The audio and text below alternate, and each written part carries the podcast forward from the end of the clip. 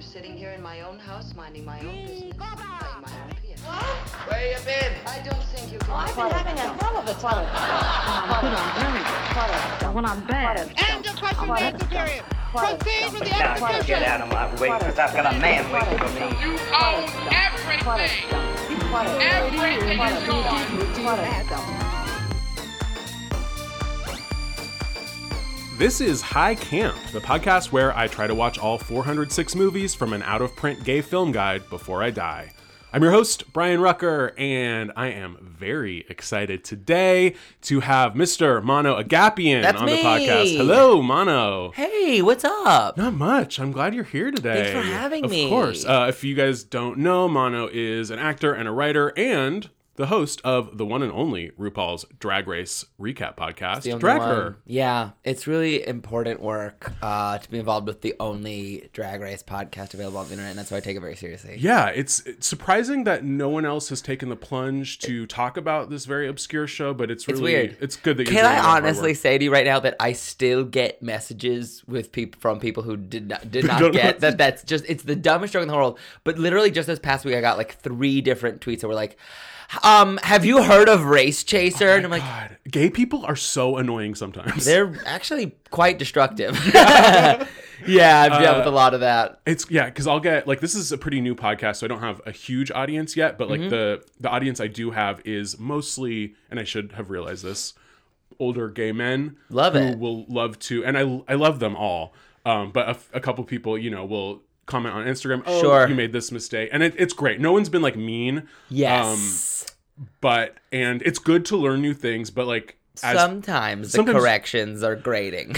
just because we're you know this is not scripted we're Exactly. all, we're all learning here and we're not going to know everything and if you talk for an hour every week, there's going to be mistakes in there. oh, mistakes Imagine if just talking in the world was fact checked the way podcasts were. yeah if everything well everything probably is recorded now but like Yeah. yeah that you could i mean the um, i'm just so glad that this stuff social media all that was not around when we were really young and stupid True, true. Oh god, I- yeah. I mean, I'm still pretty dumb, but I'm having fun with it. Oh yeah, no, Uh-huh. it's good to um have fun with your own stupidity. I You just, I guess I.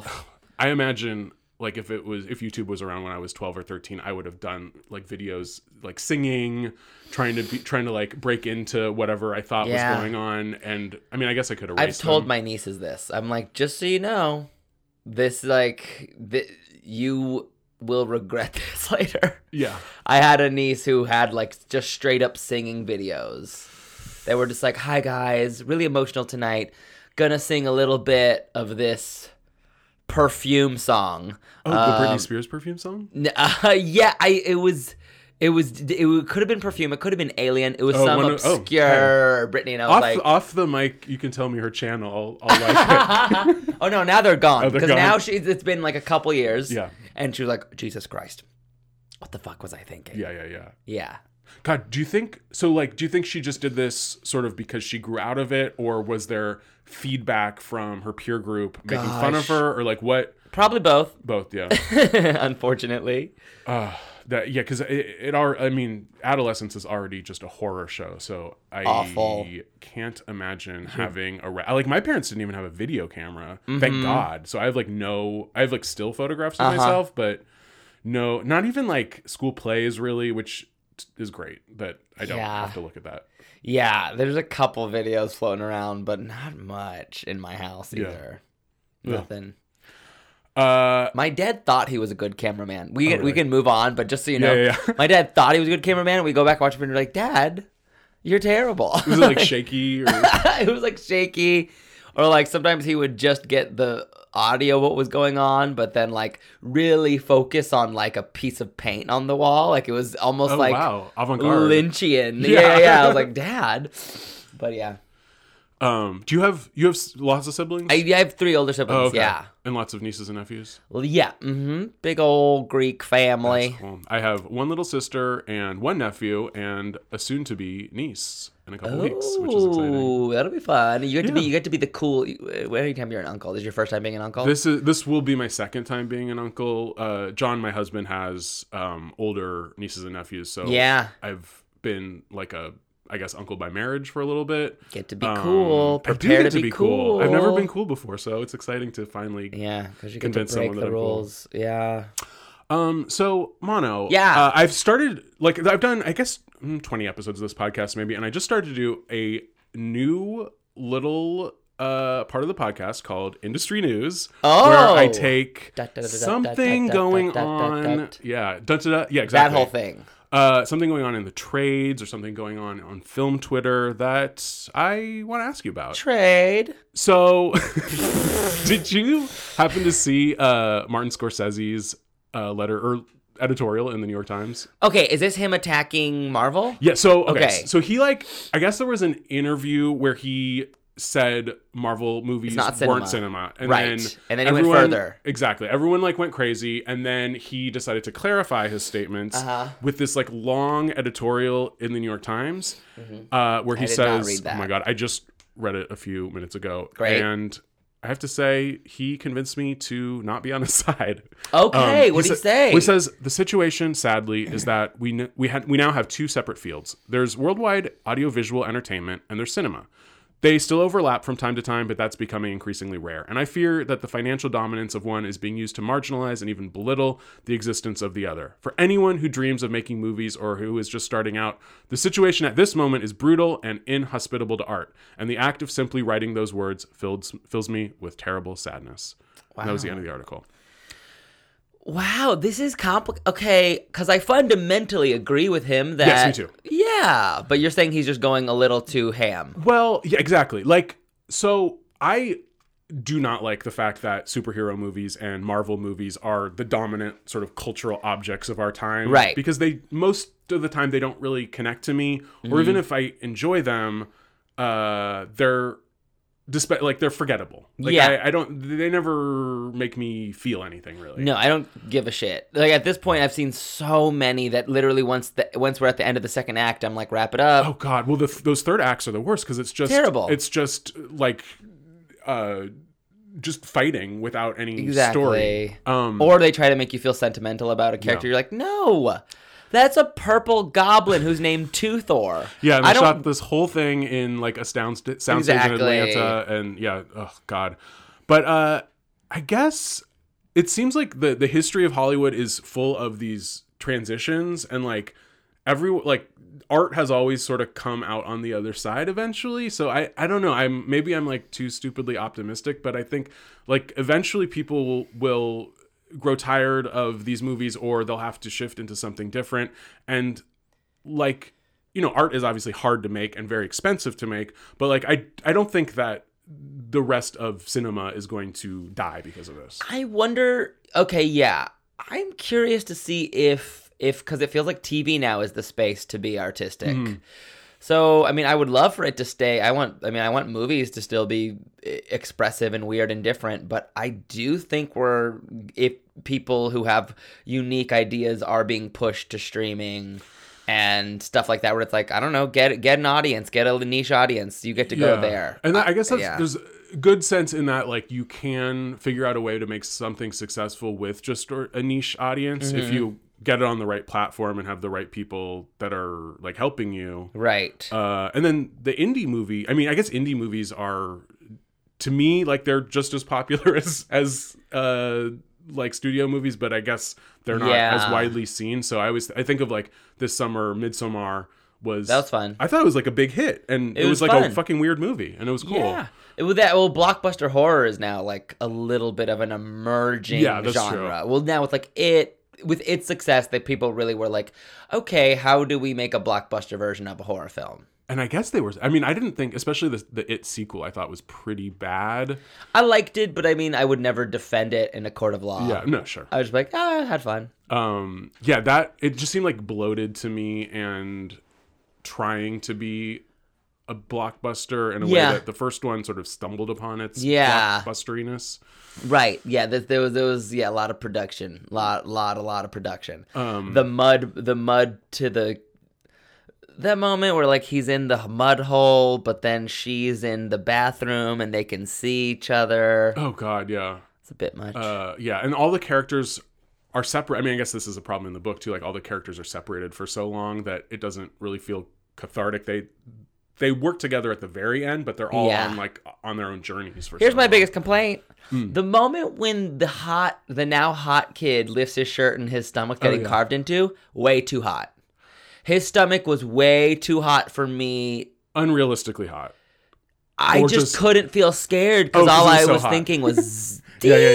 yeah, yeah, But I'm supposed to be scared because I see carving into a person's stomach, but that stomach was ridiculous. Yeah, the abs take precedence over the carving. I agree with you that yeah, it was like I still was like, oh, I would love your workout tips. I was like, what? I couldn't. I couldn't believe. Um, I guess I thought he was he was like such a boring character otherwise that I wasn't even that attracted to him because I'm like you're just a piece Sure. of rock. And I have bad taste, so Oh, I I have bad was attracted to him. Well, yeah. you know, the heart wants what the heart wants. The heart ones. Oh, the trash I've dated. oh, the pieces of shit you will suck. Oh my god. Yeah. Hey. Well, that's what it's like. That's life. Um, Uh, yeah, I think it's an interesting conversation. I hope it evolves. I do want real movies to come out in cinemas.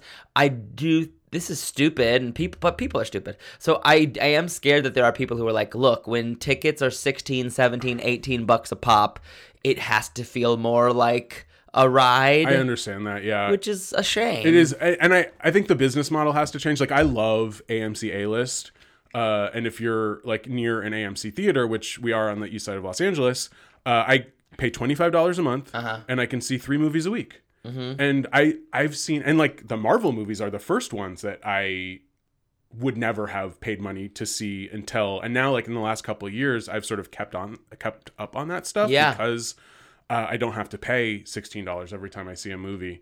Um, Uh-huh. So I think eventually, if they can, like the the theater chains can make that work for them, that's going to be the model that goes forward because that's sort of the model of everything now is like subscription with streaming and with TV, and so I imagine that like that's going to uh, branch out to to theatrical So movies too. much. I, I can't. I. Uh, it think makes sense. See, I see so many movies that that it's like a deal. It's like such a deal to me. Yeah, that's to, great. for twenty five dollars a month to, Yeah. to be able to see basically unlimited amount of movies in the theater. And for me, it's a little hard to drag my ass to the theater. Okay. A little bit. I kind of just want to lay on my yeah, in my house. I just know my attention span is like pretty bad. So if I if I'm in the theater, I know I'll like get through the movie and and like understand and like be immersed in it. Yeah. And if I'm on the couch, it's always a little bit of a struggle. Right. And You could even a movie that's great. You could pay less attention to and Oh, then yeah. have like a less valid or fruitful opinion of because you're like, oh, I don't know. Because I'll see my phone right there, and like even if I'm into the movie, it's like uh like a. Uh, just like a reflex to, to take my phone Of and, and scroll. Twitter or whatever for five, and I'm like, what the fuck am I doing? There's a movie playing, Right. so I don't know. I don't know what the answer is. Yeah. Um, Hollywood, if you're listening, we don't have the answers either. they don't have the answers. either. I. I don't know. My my my my prediction is that is just. I, I hate to say this, but I do think weirder stuff's going to end up on streaming and TV. Yeah, no, and that, that, that's inevitable, and I don't think that's necessarily the worst thing if like things are still getting made. Uh-huh. Um, and I'm sure like there'll be some sort of like art house cinemas in big cities at least. Mm-hmm. That- Uh, yeah, but yeah, for yeah, most for most people, if you're living in like a smaller town, this uh, you'll at least be like movies like this will be accessible from your home. Yeah. So I yeah, would love to be proved proven wrong. That would be awesome. yeah, we'll see, we'll see. Great. Um, Mono, what Hi. have you been watching lately? Oh God. Is there, besides it? um, what am I watching? I have been watching the new American Horror Story. Oh, okay. I'm like a couple seasons behind. campish. Yeah, yeah, yeah, absolutely. Yeah, it's um, it's a mixed victory. Sure, This as they all are. Oh my god, I am a little frustrated overall. This one's fun though. It's called 1984. It's about it's it's an homage to slasherness. Mm-hmm. Um, but just in the classic Ryan Murphy style, there's a lot of unnecessary time jumps and flashbacks no one asked for. Um, so it's fun and it's campy, but just like everything else in the American Horror Story universe, I have a hard time. I have a hard time even appreciating the camp because I feel like we get to camp before we we just get to camp in Yeah. such an unearned way. It's uh, and I, I usually like defend Ryan Murphy. I, I think Mm-hmm. he's he has like a style and a set of interests that no one else making like TV on that scale has, which is really cool. But yeah, he um he always has so many ideas and tries to cram them all into to Right. things that sometimes his stuff you just there's not uh it doesn't breathe at all. And- and you feel like you you're getting hit over the head with this this camp, which is so um it's it's so specific and and and it's such an the intention is camp Mm-hmm. and sometimes with camp you like it to be a little unintentional or a little Right. light and up for discussion and his is just straight ahead bullet through the heart camp I like a lot of it. I like this season more than other seasons, but there's still something that leaves me going. You know, just it, it it makes me roll my eyes in a way that's a little less. I don't know. Yeah. It's just hard. It's hard for me to care. because those ones american horror story usually to me they're not scary really Right. so it is like it's all sort of a comment on horror Yes. Um, and so that can be fun, but also, especially like the episode orders are usually so long too. I don't need 13 episodes Yeah. of this thing. I, the last one I watched was the um, like the Trump one, the cult one, Yes. which I actually liked. Weirdly I didn't enough. finish that one. Uh, I thought because it was sort of right after the election, and I Yeah. thought, oh, this is at least a response to like something that's going on. It's an interesting. It was definitely interesting. I thought like, Yeah. wow, let's let's dig in. Let's do it. um, but then after that, I Then there was like the off. Armageddon one. Right, I didn't watch I didn't one. watch that one. Well, I saw the pilot, and though like, yeah, something about it was strange. That one connected with Coven. I don't know. For some reason, it's just hard for me to. I like that it's out there. I like. Like I like Ryan Murphy. I like that he's making very queer, positive Absolutely. entertainment. Um, but it's just like it's for some something about it only half scratches an itch. Yeah, uh, yeah, Yeah. I agree. Yeah. Um, Watching his other that. s- non-American horror story, like The Politician, I straight up loved. oh, I haven't seen it. Uh, I'm also a Gwyneth Paltrow obsessive, so Okay. it was um, it was fun to see. You love. Goop? I well, that's yeah, that's the podcast I've been doing for three years. Is uh, Really? is, uh, called Goop Yourself, and we we both love and hate it. Like we make fun Mm-hmm. of it, but we have also been, I think, Stockholm syndromed a little bit into unironically loving some of this stuff. Uh-huh. So hey, Uh huh. it happens. Hey, get your ashwagandha. Uh, yeah, I take it every day. Uh, it's do helped you my, really- It's helped. It's helped my anxiety. Ashwagandha. Shut I swear your to fucking mouth. god. Ashwagandha. You I shut your damn mouth. My turmeric for inflammation. I do vitamin D. I do magnesium. I do. Uh, Where do you get your ashwagandha? Uh, I just got it on Amazon. wow. Give Jeff Bezos a few more bucks at the end of the give him, month. give him a couple more. Yeah, why not? Oh man. I swear to God, like that is the one thing that I really do think works. That if you, one. If you, ashwagandha, it is. It really because I ha- have always had anxiety.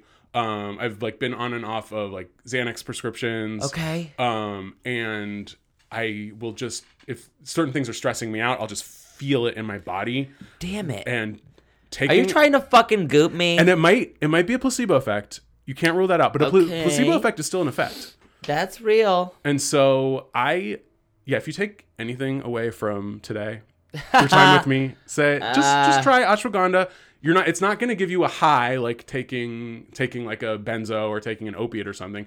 But you just take it every day for a few weeks and just see you feel Okay. a little calmer. Okay. Wow. Okay. Fuck. Okay. Cool. I'll uh, give give Gwyneth all my money. Yeah, well, don't buy it from her because they just they they scam you. They But they it's ceremonial Oh, grade. sure. Yeah, ceremonial grade. Oh my god. No, get the cheapest shit you can get Okay, uh, off of Amazon. okay. Cool. Um, I watch. I had had a pretty busy week, so I only got to see one movie in the theater this week, and it was quite a dud. uh? Edward Norton's Motherless Brooklyn. what? I don't even. I haven't even Oh fucking my- heard of it. Don't bother. It's like okay, so it was a detective novel from the '90s, written by Jonathan Lethem. That was it took place in the '90s, and it was sort of like a neo noir um, conspiracy. This guy is trying to figure out the truth about something. Blah blah blah. So Edward Norton decides to adapt the screenplay himself, Okay. direct it himself, and star in it, um, and also set the movie in the 50s so they can have like beautiful production design and costumes and stuff. Okay. And also his character has straight up Tourette syndrome. So it's like the showiest, like going for Oscar. He's like this Uh-huh. detective who's just convulsing all over the place and saying Yes. saying um like disgusting swear words and stuff. And it's two and a half hours long. Oh boy. Alec Baldwin is the bad guy, which is like this casting. It's so he's like this real estate developer who's evil, and I'm like, you really couldn't get any more creative than Alec fucking Baldwin. Yeah. And then the plot that Edward Norton added, and spoiler alert, I don't think anyone's going to see this, so I don't think anyone I, cares. I will never. No, I'd don't. rather cut my nuts. yeah, off. see, and I I love noir and I love detective, so I'll like sort of watch any of yeah, this if shit. someone said it was interesting, I would Yeah. at least give it a gander. but it turns out so uh, Edward Norton is his love interest is um, this biracial lawyer played by Gugu Mbatha Raw, who's like very good and very beautiful, and she does a good job with a nothing part. Uh-huh. But it turns out Alec Baldwin's big secret is that he raped her mother and is her biological God. father, like when she was his family's maid or something. Okay. And it was just like you're trying to put one character of color in this story, Mm-hmm. uh, and then of course it has to like her backstory is this tragic, torture and pain. Yeah, to- and- yeah, yeah, like- subjugation. and like that's as creative as you could get. Yeah, It just fucking sucked. that does suck because we're we're like at a place now where like it would be really nice for us to tell if we're telling stories about queer people and people of color. eh, Like everyone who has been in those roles, who is queer or a person of color, is sick of the story of their pain Exactly. or my parents hate me because i'm gay or like oh cool i get to play a slave in an oscar picture Yeah. how rewarding and it's still like valid like that history is valid and uh it shouldn't be erased but it's like let's let's tell some other stories too so many that stories have to do with like the rest of your humanity and not just the tragedy of your your racial or like sexual circumstance It's frustrating. It really bothers me, uh, especially. And I, I, I'm thinking because we're talking about horror. I think about horror too because horror is so needlessly white for some reason. I don't know why. It's just very white. Mm-hmm. it is very strange because horror is like when when i mean just anecdotally whenever i go to the theater to see a horror movie it, the audience is usually extremely diverse more so than other genres Yeah. and like there's i mean a little a little bit better now than it has been for a few A Little bit better now. but still right. Jordan Peele has changed the Yeah. landscape a little bit. Um, but oh god, excuse me. Um, but yeah, I mean that's like like just to prove your point, and like really for all of this, like guess who gets scared? Everybody. yeah exactly. Like there's never a time where it's like you wait. Well, we had to because like we get we get a lot of excuses with our Elton John biopics and our of like, well, Elton's white, Yeah, and it's like, yeah, yeah. okay, well, guess who gets scared? Everybody. Guess who has feelings? Everybody. Like we don't always have to defer to the biggest star, and we also don't have to um, always tell these stories which we have been told. yeah We did we did those movies in the 80s and 70s and even the 50s and 40s. Like holy Gone with the Wind. oh oh my god we yeah. did it. uh and there are so and it's not just like obviously like diversity for the sake of diversity like these are interesting less told stories from points of view that you don't often see in uh in movie theaters Mm-hmm. and so like uh like get out is a perfect example or um did you see the i think it was either the last purge or the first purge it was the one that took place in like the public housing unit in staten island that was uh basically an all black cast Oh, I missed that it's one. fantastic. Okay, It's so- fuck. and it's like it takes it, it takes the the realism of of of racial inequality, uh, but it that's the setting for a great horror movie, and it doesn't exploit like the the the the pain or like Yeah. the the slave narrative. That's awesome. But it is like a black story.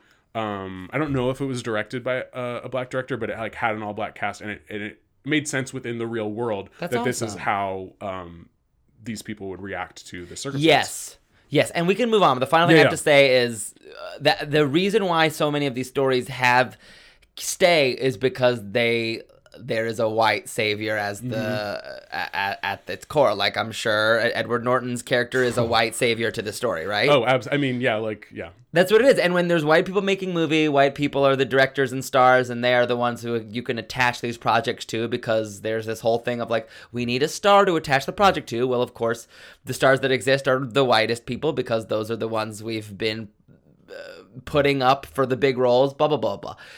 And the way they do it is they put a person of color in there and they make that person the white savior. And it's just like, guys, we've got to keep, we've got to Yeah. keep moving. well, yeah, and We've it's got to tell new stories. and it, it it is the problem with we need yeah we need people of color writing directing on all and execs Right. like everybody uh because yeah it, it's it's it's a very small part of the problem with just like oh the star is is is white Right. um yeah we just need everyone to be able to tell different stories Come on, yeah, stories.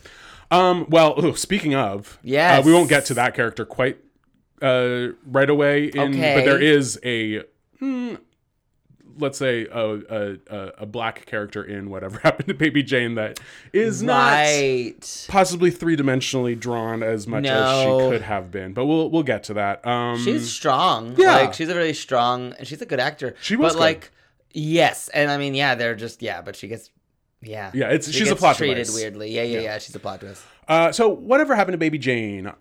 1962, directed by Robert Aldrich, Woo! starring the two titans of this podcast, Miss Bette Davis and Ms. Joan, Joan Crawford. Crawford. Um, Wow. so Mono, I sent you a crazy spreadsheet filled with over 400 titles. You sure and, did. Uh, this was the one you wanted to talk about. Why? Um, why is this the one? Um, this one is crazy. This film is so strange. I mean, like honestly, just I just love how queer it is.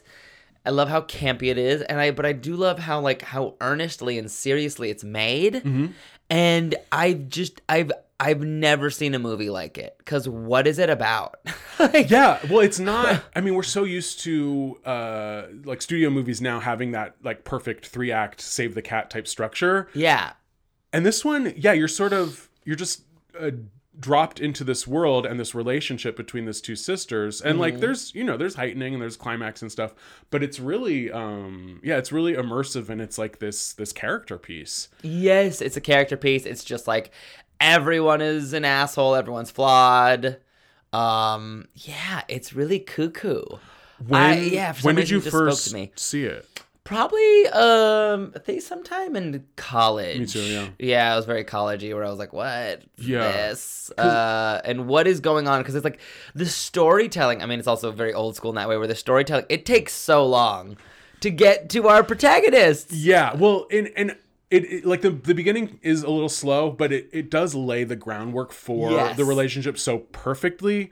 Um, That's true. I, I was in college too. I think the first time I saw, it. I remember my dad talking to me about this movie when I was little, Uh-huh. but never showing it to me because I think he thought maybe it was too scary. Mm-hmm. But because it came out in 1962, so I don't, and I unfortunately my dad has passed away, so I can't ask him now. Ah. But uh, Try I- harder. I know. Hey, I need a medium. uh, I could see him because it came out in 1962, so he would have been eight years old when it came out. Uh-huh. And I imagine he probably saw it either in the theater or soon after it came out, or I guess it would have had to have been in the theater because there's no video back then. Mm-hmm. Yeah. So it's. I remember him talking about this movie in like an excited way, like, oh, it really, it really freaked him out when he, when he's a kid. Yeah. So when I finally saw it, I was like, oh, this is cool because it's not necessarily the type of movie that I would have expected my dad to really like. and it passes the Bechdel test. Oh, boy, does it. Yeah. Boy, does it! I mean, Yeah. that what an early entry into cinema that like does that. Yeah, they don't. I mean, they don't talk about a man except for Daddy. No, no. Talk about it. I guess they're a little obsessed with Victor Buono's Oh, oh, character. yes. He- he- Weirdly hot. I don't know what's going on with me. yeah, I don't. you have you're you're you're you're like um you're into like guys who look like King Dedede. Yes. well, he was uh, King Tut in the 1960s no, movie. he he does have a, a very strange, sexy energy. It's strange. Yeah. because you you you see him and he looks yeah he like I mean, he's a big guy. he's like, a big guy. He's a thick guy, uh, but he has a certain charm to him. It's yeah, strange. a weird like scammer charm. I don't know. I'm telling you, he's giving me, he's giving me cr- Cruel Kong. What's his name? What? King K. Rool. King. King, Wait, King K. Rool? King, uh, he's the the crocodile king from Donkey Kong. Oh, oh, okay, yeah. I can see yeah. Oh yeah. But Bite I, me, I always find in all these movies, I always find like the the weird King K. Uh, Rool. That's what it is. King K. Rule. K Rool. Donkey Kong. Got it. I will add that to the Look, Spank Bank. yeah. Um, so okay, so this movie, I guess, was always considered sort of a camp object, and yet it was so successful. It wasn't like this weird later discovered Mm-hmm. movie. Uh, like it got nominated for five o- five Oscars. Mm-hmm. It won for best costume design. Um, Bette Davis and Victor Buono both got acting nominations, and then was also nominated for cinematography Mm-hmm. and best sound. but Joan didn't get nominated. No, well, that did you That's did part you of the watch drama. I did watch Okay, Feud. so yeah, so Joan did not get nominated, and then um, Anne Bancroft won that year for Miracle Worker, but she couldn't come to the ceremony because she was like doing a play, Uh-huh. and so Joan um, accepted her Oscar on her behalf. I do remember sort that drama, the- very got the last funny and interesting and weird. Yeah, that was crazy. And uh, like, I mean, obviously in the show they dramatized the moment of her being like, "You don't want to go accept your award. It's not becoming of a star." Yeah, yeah, yeah, yeah. Do is do we know for a fact that I that have- conversation happened? I mean, I don't. I doubt it was like that, but I could see. I mean, Joan was obviously like very thirsty for Yes. all that stuff, which she should be. She was like a great star who liked to work, and Anne Bancroft was like this sort of New York theater actress who probably didn't care about this stuff as much. I also have a lame question. hmm. Those the old footage they show, is that actually of them? In the Ryan Murphy show, Um, I'm sorry. In oh, the in, movie, in Baby Jane, yeah. So I didn't realize that at for the first couple times I saw it. So um, it is of them. it younger. is of them, yeah. So is it from other films? from exactly? that existed and they just pretended Yeah, they pretended it was the character. So, uh, so yeah, and whatever happened to Baby Jane, um, there is footage from both uh, Jane, Bette Davis's character, Mm-hmm. and Blanche, Joan Crawford's character, and them sort of watching themselves as younger women Yeah. in movies. And so, do we know the name of the, those movies oh, baby, do I? baby knows Uh, so the the Joan Crawford film that they show is called Sadie McKee from 1934. Okay. and that was sort of in her in her like flapper ingenue phase. Mm. Um, and she and that and that is shown as like being a great performance. And she because in the movie. Joan Crawford's character is supposed to be this this great actress whose career was tragically cut short, and Mm-hmm. and and Bette Davis was this child star who grew into a bad actress Mm-hmm. and was in bad movies. And what's interesting is so there's two Bette Davis movies that they show, one called Parachute Jumper and one called Ex Lady, which are both from 1933. okay Uh, and those are like that's right, sort of as Bette Davis was becoming a big star. Um, but those movies, I think, were not either completely forgotten or not thought of as good. And and she's like in one of them at least. It's the one where like the two execs are watching in the theater. like you and call com- that a southern yeah, accent and it's truly bad. And I guess yeah it is strange and Bette Davis did get better at doing a sou- southern accent because she was in Jezebel in 1938. She won an Oscar for that.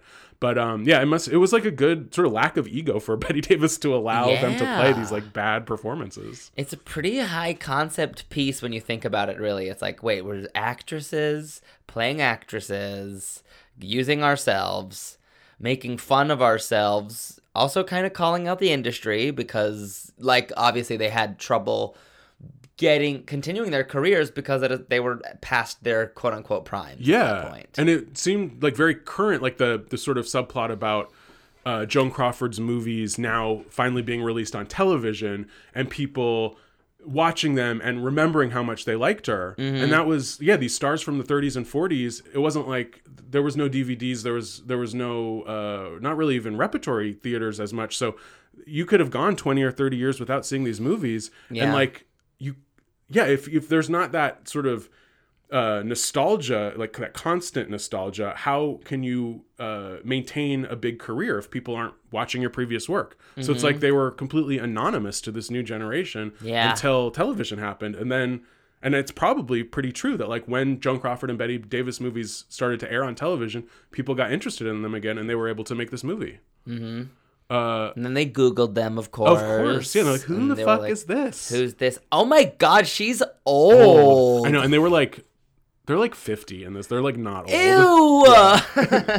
Um, but that's like in uh, Sunset Boulevard too. Gloria Swanson is literally like 50 years old playing this elderly woman. Right. and that's like a very similar story about this over the hill actress who, um, and like William Holden basically plays a similar character as Victor Buono plays in this, like a young person who's who she sort of attaches herself to try to revive her career. yeah. Um. Those scenes with him and his mom are wild. Oh God, they were like my favorite. I mean, there's a lot of great scenes in this movie, but those scenes, the Mm-hmm. like the that sort of because this was right after Psycho came out, but like that Mm-hmm. that coded as gay dude and the too close relationship he has with his mother Right. is such a like constant trope of Hollywood and it's so because I don't I definitely don't have that kind of relationship with my mother Mm-hmm. but it's like um it's very uh, grotesque in a way that is maybe like a little bit of internalized homophobia but it is like a sick like you're like oh if you don't if you don't leave your mother or uh, you never like grow up and leave the house and like marry your own wife like you're gonna turn into this this fag you know what i mean Yeah, I do Yeah. know what you mean. That's awful. it's so creepy like, don't be friends with your mom. no well like you can be friendly with your mom. No. Be a bitch to her. Well, my mom listens to this podcast sometimes, so I'm gonna say I'm friends with my mom. Look, I like my mom, but I can't stand the bitch. Wow. Um, I love my Yeah, mom, yeah, but, but- I don't think you should be. There's healthy boundaries, and like your, in fact, because because your mom needs to be a parent, Yes, your mom and needs to your be. parent should be good enough to be like, hey, go find friends, go date someone, get out of here. Yeah. Well, and like live. Like that's one thing to uh to like have a nice conversation on the phone with your mother. See them, you know, relatively, you know, for the holidays or whatever. But like to why are you holding up a sign that says "I actually hate my mom"? Put down that sign. Shh. no, I hear what you're saying. Uh, but yeah, like the this guy is, I guess, supposed to be like in his 30s probably, um, and his mom has. There's sort of like a weird backstory with them. Um, she uh, had some sort of low level studio job and sort of knows some of the history between Blanche Mm-hmm. and Jane, but they they're like in that weird sort of Hollywood working class where. I mean, hey, we're all in this Hollywood working Hello. class, but, Me but like it's sort of like these people because they're British too. Um, but they like you just imagine they, they came to LA to try to make it and then they just sort of never did and like they just stayed here. Right. And that's like so tragic and yet I'm living this every Oh yeah, this is my reality. Because the thrust of their first scene is like go make money, or is it like oh you we're gonna go pump her dry? Yeah, because so like she, I think gets the mom. So the mom's played by um, Marjorie Bennett, who is uh, a really big character act. She was sort of sort of like the Betty White of this time, just like always cast as the old lady and everything. Mm-hmm. Um, and so she, I guess, like gets back from the doctor saying she's injured. She like can't work anymore. So so he has to finally get a job, and he's this like tortured composer who just sort of sits and like uh, tinkles tinkles the piano T- tickles the Tickles ivories the ivories. tickles the ivories every day tinkles. tinkles he tinkles and he, I, he looks like he could He could. He could yeah. tinkle. Yeah. but like he needs to get a job and he has no skills other than i guess like being a, a pianist um A what? a, a, a, a, a, a pianist Mm. a musician Okay. um so he Thought I heard that. he goes to to Miss Jane's house. Oh, and that was the other thing that was like, oh, this is too close to home. When you're like having a meeting with someone, sort of, and like you're sort of feeling each other out, Uh-huh. and it's like you're trying to impress them, and then you're like, oh, are they just as fucking crazy as me? Yes. And like they have, do Yes. they uh, do they have something to offer me, or are they as like desperate and Yes. low status as I am secretly? Yep. Yeah. Oh yeah. It made it gave me like teaching improv. Oh, I bet. Like flat like PTSD. Honestly. Yeah. Because like some, I mean, here what I'll say. I teach improv, and I love ninety eight percent of my students. That's such a high percentage. It's a huge percentage. can't, I can't imagine having a heart big enough to love 98% of the people I come in contact with. I'm a fucking saint. and uh but then there are those people where you meet with them and it's there is it is weird and you you you they literally say things like like are is CAA to be at my 101 grad show? And you're like, "Oh my god, who's sadder me or you?" I don't I mean, know. that's an easy question. if they're asking if CAA is going to be at their one oh on I, so I definitely I felt that on like a deep, weird level where it was like, oh, we're all like, they're both just people in entertainment clawing and scratching to get like a little taste of something, yeah. something. And it's like it's like that. I mean, I've never gone to like the high levels, but like even if I have a I don't know, like a meeting at a production company or something where I like, oh, this should be uh like official. Yeah. It sometimes it does you're like, "Oh, you're just are you just like sitting in this office? Like what are you doing all day?" yes. Like what are your projects that you're working on? Like what are you making? what are you doing? What did you do today? Like why do you have a secretary? it's funny you can't say that, but you want to be like, what did you do today? You're like a big exec. Because you're like googling you them do? and you're like, oh, there's there's like one project like three years ago that came out, and you're like, what is going on? right. And they're like Baby Jane, and we're like Victor Buono. Uh huh.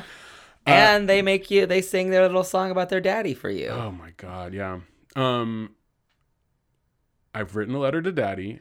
His Classic bop. His address is heaven above. Wait, do what's up? let's see if we know all the lyrics. So I do not. Damn. Uh, I've written a letter. I well, I changed it hate to because. I sing to my cats, so I changed it to I've written a letter to Dahlia. um, okay. my cat, and then I don't know the rest of it. I can. I His never address is remember heaven above. lyrics to songs. Something about the postman. Uh, the postman says kisses Oh, yeah. are best. It is. I think it is the scariest song ever written.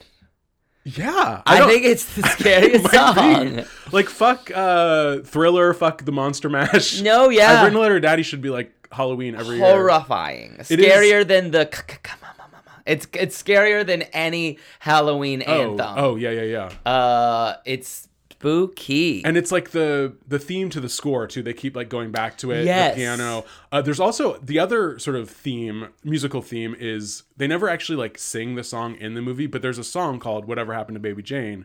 Oh, well, Bette Davis did it in um, the Ryan Murphy thing, and they do like a jazzy instrumental version a couple times. right. But I wonder if like there was a time when like sh- her character sang that, or if that was just press for Bette Davis to do to try to like entice younger people to see because it was it seemed like it was like this 1960s like beach Mm-hmm. like Annette Funicello type of song and you're like why this it, this makes no sense in the context of this movie Yeah, it was strange. I, I I love that. There's that one shot where like you see Victor Buono's characters, Edwin, Edwin, yeah. like looking at the piano, and you see all these other Baby Jane songs. Did you notice that? Yeah, that? oh, yeah. There was one that had a very gay title. what was it, It was like I love my daddy. Like it was they're like all about daddy they are ew. well because like okay here's so the, nasty. the the like unsaid thing in this is I think both Jane and Blanche were um were like sexually abused as kids Wait, are you serious? I because okay, it just and I don't know I don't have any proof of this, but like the daddy character is so creepy in a different and it's that thing of like if you read histories of sexual abuse within families, they're like pitting the siblings against each other to make sure that they don't like communicate with what's happening. and you think like in that core scene, that's like a little bit of the subtext there. Yes, I think like That first scene. the way the way that Jane is sort of infantilized and the way that Blanche is sort of cast aside, I think means he was like molesting both of them. But that is just my and actor secret. I have a weird, dumb question because I got confused because so the man in the first in the 1917 scene is that the, That's daddy, yeah. that's daddy. Yeah, yeah, yeah. But she's already writing about a dead daddy, yeah. and then the dad does die. And then the dad does die. Okay, But the daddy is me a not little bit. The daddy is not dead because she calls him daddy. right, So this is a fictionalized dead daddy. But then, I imagine course, he was dad- writing writing the songs for her in the first right. place. But her dad does die at a young age. She later says. Yeah. And that was sort Okay. of when Blanche took the reins and sort of her career started blowing up because mommy, who seems like also a, an abuse victim, if I'm oh going to psychoanalyze this, I had she- never thought. Saw Well, they, that. I had only saw that, that when I was watching it last night. I was like, "Oh, this is like very sick. Yeah. what's going on in this family?" It's fucked up. I also, yeah, it was weird. Like in that beginning moment, it made no sense where she was like, "I don't want ice cream," and then he's like, "Quiet, you!" I'm like, "What was that?" Yeah, and then all the the like the the hubbub of like the extras were like, "Oh, well, that just that's what happens when you spoil a child like that. They're just gonna want Uh-huh. ice cream." And and then um and then the da- dad is like cre- like, "Oh, well, it's it's really hot outside, so she needs Yeah. ice cream." But is that the core message of this film? If you spoil children, they'll become murderers. Well, I think it's like if you don't give them any like skills to like equip themselves for the adult world, Mm-hmm. they're gonna like live in the past. Like if you, it's it's it's the same. It's the, like the child actor syndrome that is from from 1917 to the present. Like kids that peak at that age, um, are just completely fucked up and stop Yeah. maturing at the age that they gain fame. So like Mm-hmm. Jane is what 11 or 12 or whatever and like she basically acts like a 12 year old for the rest of her life Right. and like blanche because she didn't gain fame till she was in her 20s she is like slightly more well adjusted but she's fucked up too Yeah, she's fucked up. Yeah, that whole like twist at the end, which did surprise me the first time I saw it. i literally forget i remember that there is a twist okay, me too. but I for I literally every time I watch this movie I like forget what the twist is and Because I'm still like excited to see it because it's end. hard to follow. I It literally is. was like, wait, because I think it's Joan, but how Yeah, do they but how? rationalize that? And I forget every time. And it, it makes sense to me now because, like, okay, spoiler alert. Obviously, you guys you guys are listening to a podcast called High Camp, so you've seen whatever happens to Baby You've Jane. had more than 50 years to Yes. watch this film. Um, so spoiler alert. Throughout the whole thing, Jane thinks that she is the person who paralyzed her sister. Um, uh, like n- was in a car and sort of knocked her against the fence. But it turns out. Uh, see now I'm gonna have t- trouble explaining it. it turns out Blanche, they were at a party together.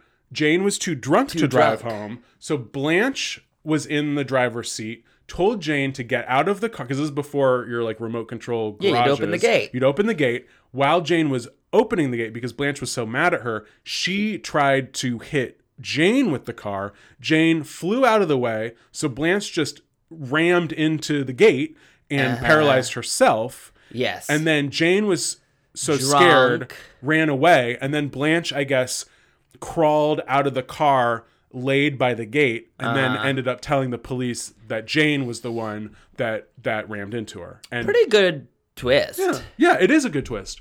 I the the relationship between the sisters is more complicated and interesting than it needs to be because usually like when you have your your good daughter and your bad daughter, like your your Jessica and your Ashley or whatever, Mm-hmm. they sort of stay in those categories the whole time. Mm-hmm. But like this one because Jane was the star for a little bit and then Blanche did become the star and the care- caretaker, there's a little bit more interesting dynamic going on than the typical the typical like sibling relationship. Yeah, I agree, and I I liked I just love it. I I, I love how bad Jane's character is, I know. and I genuinely mean that. Like, cause like I'm writing something about that has a very complicated female in it, um, inspired by my mom. Oh, oh wow. All right. Um, and my mom's an amazing person. She's a loyal person. She's a loving person. You've already talked so much shit about your mom on this podcast. She's fucking crazy. um, but she is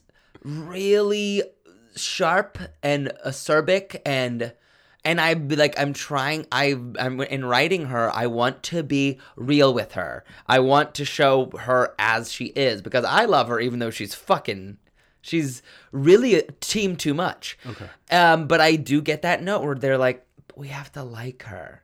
And like we have to like we have to like her more. She made like a she told that person to go kill themselves. But like I know in my brain I'm like, yeah, but even when she says go kill yourself, she doesn't mean it. Like I guess Yeah, what I'm saying yeah. is I like the rawness and bl- like baldness of baby Jane's roughness in this film. And that's the problem with getting notes like that is because yes, ultimately an audience has to like not like a character, but want to spend time with them at least. Yeah.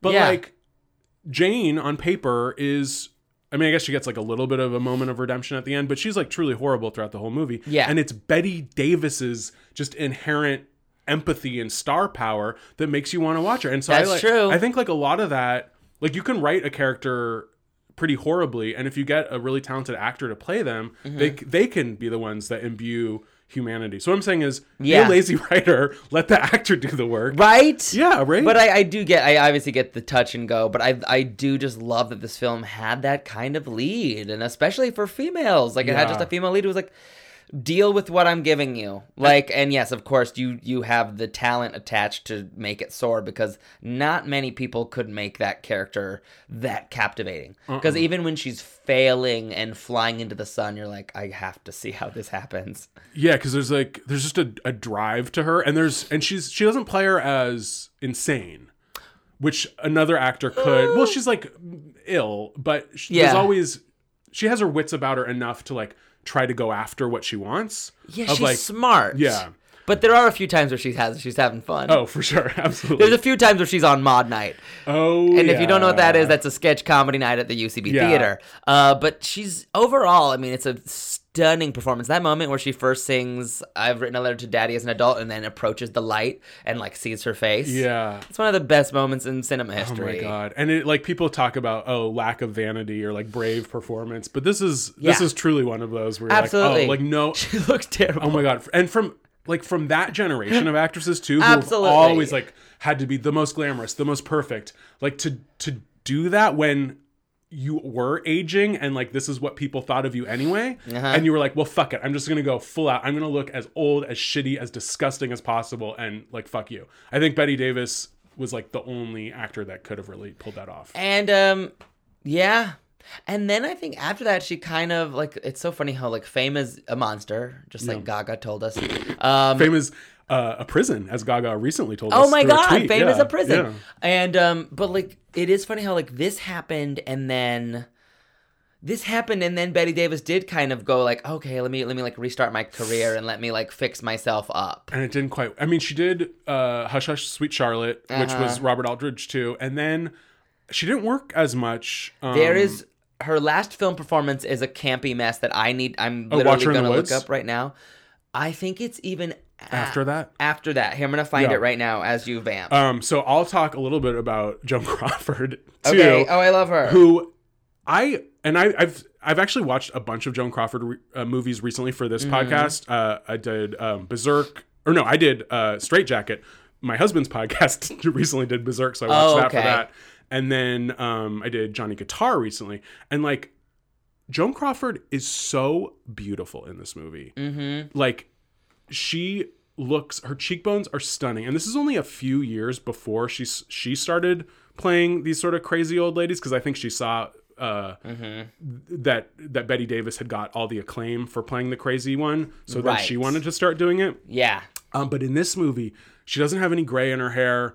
Um, she is skinny as a needle. She looks fucking amazing and just Yeah. like the perfect sort of suffering victim. So I just wanted to like give a shit because Joan Crawford's not always known for her like delicate beauty. Right. Um, but in this movie, she is. I mean, this is coming from I've seen a gay man saying this, but I'm like, yeah, Yeah. she's so she's so gorgeous in this. I've seen so many old Hollywood movies that kind of bleed together in my brain, but like, uh, yeah, she's stunning. My mom loves old Hollywood. Oh, yeah. and is expo- exposed me to like a lot of old Joan pieces. yeah, Yeah, I think it's amazing, and I I do think like her story is so sympathetic, just as a whole. Of like, of course her, of course, old Hollywood broke her brain.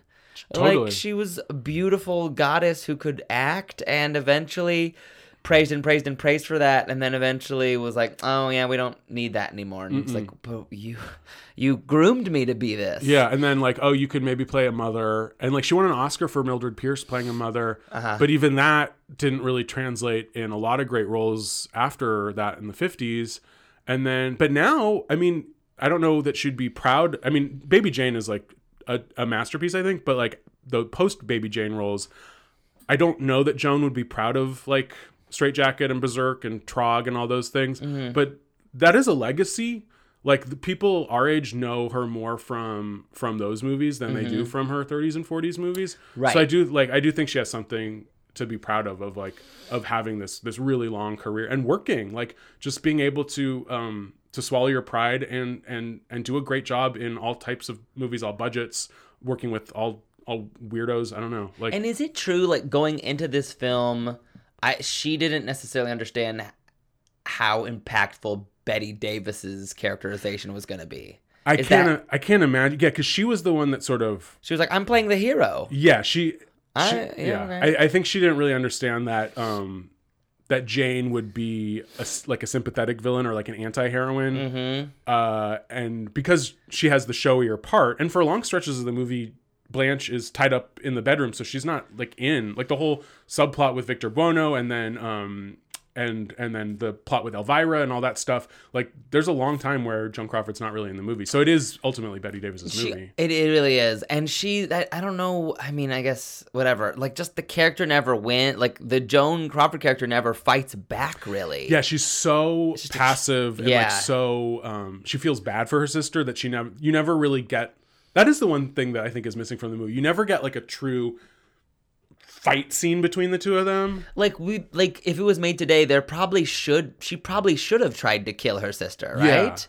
And then and then made the confession like, oh yeah, I didn't, I wasn't able to do it the first time, but now I'll finish off the job. Yeah. What? Cuz you wanted to, Yeah, like- bitch, I tried to kill you. Totally. Like you want her to win a little bit, and in this movie, it's like she's just put upon and put upon and put upon. Yeah. So you, I, I, at some point, you do start rooting for Jane because she's the one who's actually doing stuff. Right. Yeah. Yeah, it's a, it's a real mind fuck. Because the, by the end of the she's on the beach, Oh my wait, God. they're like, just die, bitch. like, I know.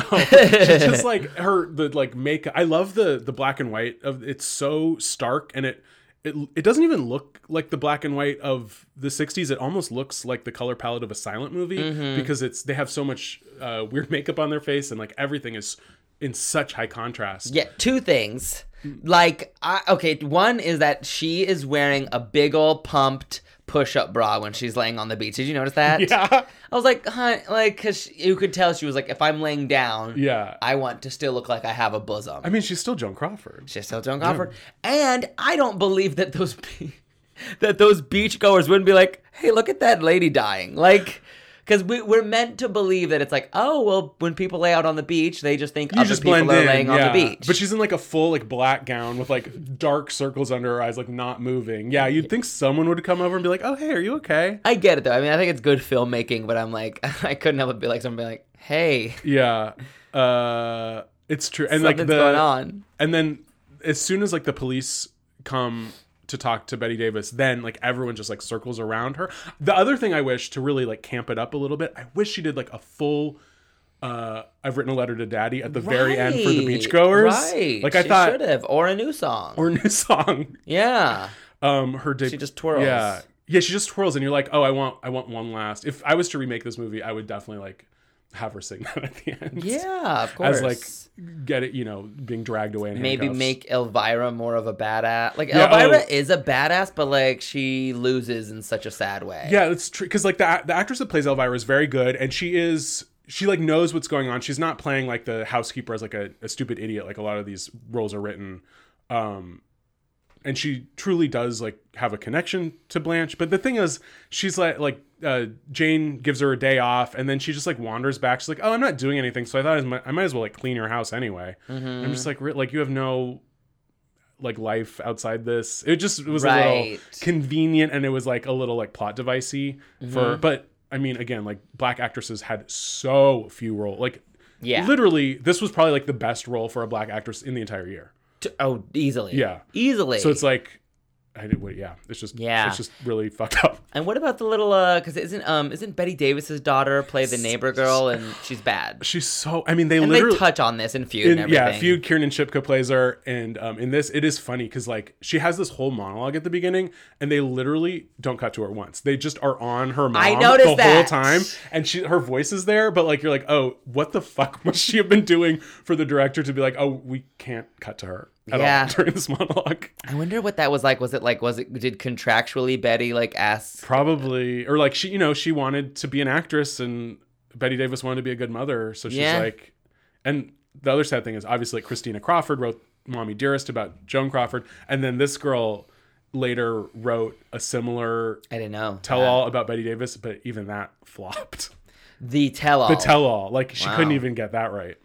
Whoa. Yeah, poor she girl. couldn't even She couldn't even get that right. That's so heartbreaking. she can't act. She can't do a tell-all. Oh my this god. poor lady. Is there nothing good in the tell all? I don't. It's weird because you think, oh, I I love this Joan Crawford tell all. Hey, why not buy the Bette Davis one too? Right? Yeah, I don't know.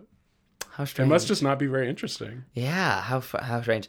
It is a wild film. It is coo coo. I'm trying to think what else just like really stuck out and tickled my brain. Oh, oh, when the Victor Buono character is eating cereal with half and half. Oh, I didn't even notice the half. Oh, it was so it was it was so funny that I was like, oh, I guess people did that. But Yeah, it was just ooh, nasty. He's eating like cornflakes with half and half, which I okay. So I looked that up because I was like, that's crazy, right? Apparently, keto heads do it. well, keto you have to do um, full heavy whipping cream. Oh my god! Half and half has like lactose or whatever, whatever the sugar in milk is a little Uh-huh. bit, because it's half milk, half cream. So you have to do full cream for keto, and you can't Ew. have cornflakes. I did keto for two weeks. It was disgusting. Did yeah? No, it did not. Just, I, you bailed. No, I bet. Yeah, it's not for me.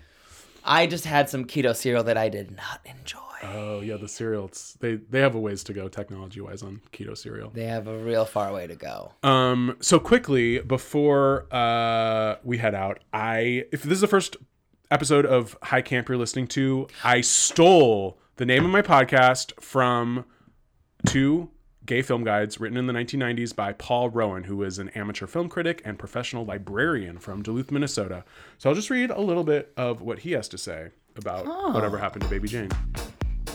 In the autumn of 1962, when we were 14 years old, my best friend and I were utterly obsessed with whatever happened to Baby Jane. At the time, it never occurred to me that this meant we were both homosexual. Today, it seems a dead giveaway. it is reasonable to ask why this is so. In the 60s, uh, director Robert Aldrich made four similarly titled films dramatizing the misfortunes of celebrity. Whatever Happened to Baby Jane was the first. The other three were Hush, Hush, Sweet Charlotte, The Legend of Lylah Clare, and The Killing of Sister George. All four are demons- demonstrably camp. Oh. The last two actually deal with homosexuality, lesbianism to be exact. Only Baby Jane, however, has become a gay cult film. So he goes into the plot, and I'll just read the end. When Whatever Happened to Baby Jane finally came to our town, my friend and I sat through it twice. He's gone now.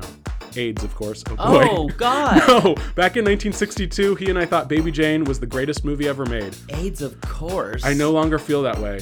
Neither would he, I suspect. But I know he'd agree it's an absolutely essential movie for gays.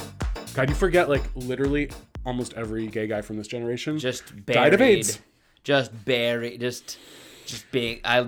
All my friends are gone. Yeah, and if you're yeah you're the one. Li- oh God, how horrible. God, queer people um We've never have really- hard lives. Yeah, we've never come to grips with it really. No, we haven't dealt with it. How could we? No, it's too horrible to We think still about. don't have our rights. Like, No. how do we? Well, that's a great way to end the podcast. so, man, I wish I, I'm Oh. glad every mm, uh, review of his doesn't end with another friend that died of AIDS. Of course, that would be. the of course was Of cour- I know, shattering. I know. that a therapist could really dig into for quite a while. Well, because you AIDS, you- of course. You do think like, oh, if you see a, a gay man who's died in the '80s, you just assume. Yeah. Uh, uh, Victor Buono died January 1st, 1982. Really? And I was like, oh, AIDS, but it turns out massive heart attack. I mean, yeah, well, yeah, you, you never know. Well, 82 is a little. homeboy early. was eating half and half. Yeah, that, yeah, that's true. I mean, oh man, if it's not if it's not one thing, it's the other. Well, I okay, that's amazing. That's amazing. And I finally found this movie with Bette Davis. I need to recommend to you. Oh yeah, so um, is it because so at the end of every podcast, I ask all my guests if we were to uh, add a movie to the list to add to the High Camp canon, what would it be? Mano, you're gonna add another Bette Davis. This is it. Wow. Okay. What is it? and it? this is actually fascinating and Cool. insane. It's called Wicked Stepmother, Ooh. made in 1989. It, it, I believe it is the last film Bette Davis was released or filmed. Um, it's insane. So it's called Wicked Stepmother. It's about like a family moves into a house and they have a wicked stepmother who turns out to be a witch. Okay, and Bette Davis is in it, and she is checked out. Here's another fun fact. 11 minutes into the film, she takes on the form of another young lady. It's like, I've become this person because Bette Davis just stopped showing up. well, she was uh, near death. I mean, I think she had terrible like lung cancer, emphysema. Yes. Yeah. Yes, she's she is so but she just stopped, Stopped. showing up. Oh my God. And they just kept filming it. So there is just there is just Bette Davis and then then this other woman shows up and she's like, "I am her and she is me. Wicked stepmother, I am the witch." So like Whoa. it is and that's not in the script that she like transforms to another person. No, it was like you could tell it was like creative. They like they've they maneuver it in a very weird way, but it is clearly not meant to be. Ugh. Cause you just I it's it's also crazy to think that maybe they filmed it like chronologically, but you never see her again. it's nuts. That's- Wicked stepmother, and it is a campy. Uh, it's pretty bad, but it's definitely a campy disaster that I I think is worth yelling at with friends. Yeah, yeah, yeah. Uh, God, I will check it out if the the, the sadness of of Bette Davis's impending death doesn't Uh huh. bum me out too much. Yeah, no, just pretend. Yeah. Just pretend it's not there. Pretend she stopped showing up for work because uh, she was having too much fun. Allegedly, I mean, at least the stories that were found online, they touched more on her just being like, "This is bullshit. I'm leaving." Oh, Like so, but I, I mean, don't it know, could be could have both. been both. Yeah. yeah. uh, wow, what a great, I mean, bold nomination to add another Bette Davis Mm-hmm. movie to the list. But hey, that's what she's there for. That's what she's there for. I'm So- telling you, you guys got to find this movie. It's Gay guys can talk about weird. It is weird and wonderful. Wicked stepmother. I can't wait to see it. Yeah. Uh, Mano Agapion, thank you so much Oh God, for coming on. High Camp. Um, do you have any plugs? Any? I know you have some podcasts. You might have a TV appearance coming up soon. Maybe. Who Maybe? knows? Okay, I so mean, but it'll be a while. Okay. It'll be a Um, while. But Any, anything yeah. else we want to talk about? I can cut that Yeah, out too. no, you can talk about that. Um, I uh, so I have my podcast, Drag Her. We talk about Drag Race. It's so fun. We're talking about the UK stuff right now. Yes. We're gonna keep it going as Drag Race continues to, uh, you know. I mean, uh, you'll never be out of work. They're like just Mogwais. they're doing the UK Dairy Girls one now. Oh, yeah. and then Yeah. uh, Celebrity, and I mean, It'll never stop. They've confirmed the second season of UK is coming. Um, it'll never stop. So that's good news. Follow, drag her. I do one on Patreon with Betsy Sodaro called "We Love Trash." We talk about all things trash. love it. Um, yeah, and um, one of these days you'll see me on another one of those uh, drunk histories. Um, you know, just but th- those take a while Getting to wasted. come out. Oh, yeah, I bet. They just take forever because now they have to get the actors and stuff. Right, right, right. Oh, yeah, you're the first. That makes sense. You're Yeah, step in the it'll take them a Well, while, but yeah, We'll keep an eye out for yeah, that. and just follow me online at my name, Mano Agapion. Cool. Yay! Thank you so much. Uh, if you like the podcast, rate us five stars. Give us a review on Apple Podcasts or Spotify or wherever you find this shit. You can follow me um, on Instagram and Twitter at High Camp Pod and my personal Instagram and Twitter at Rucker Bry. Uh, I will talk to you next week. Bye.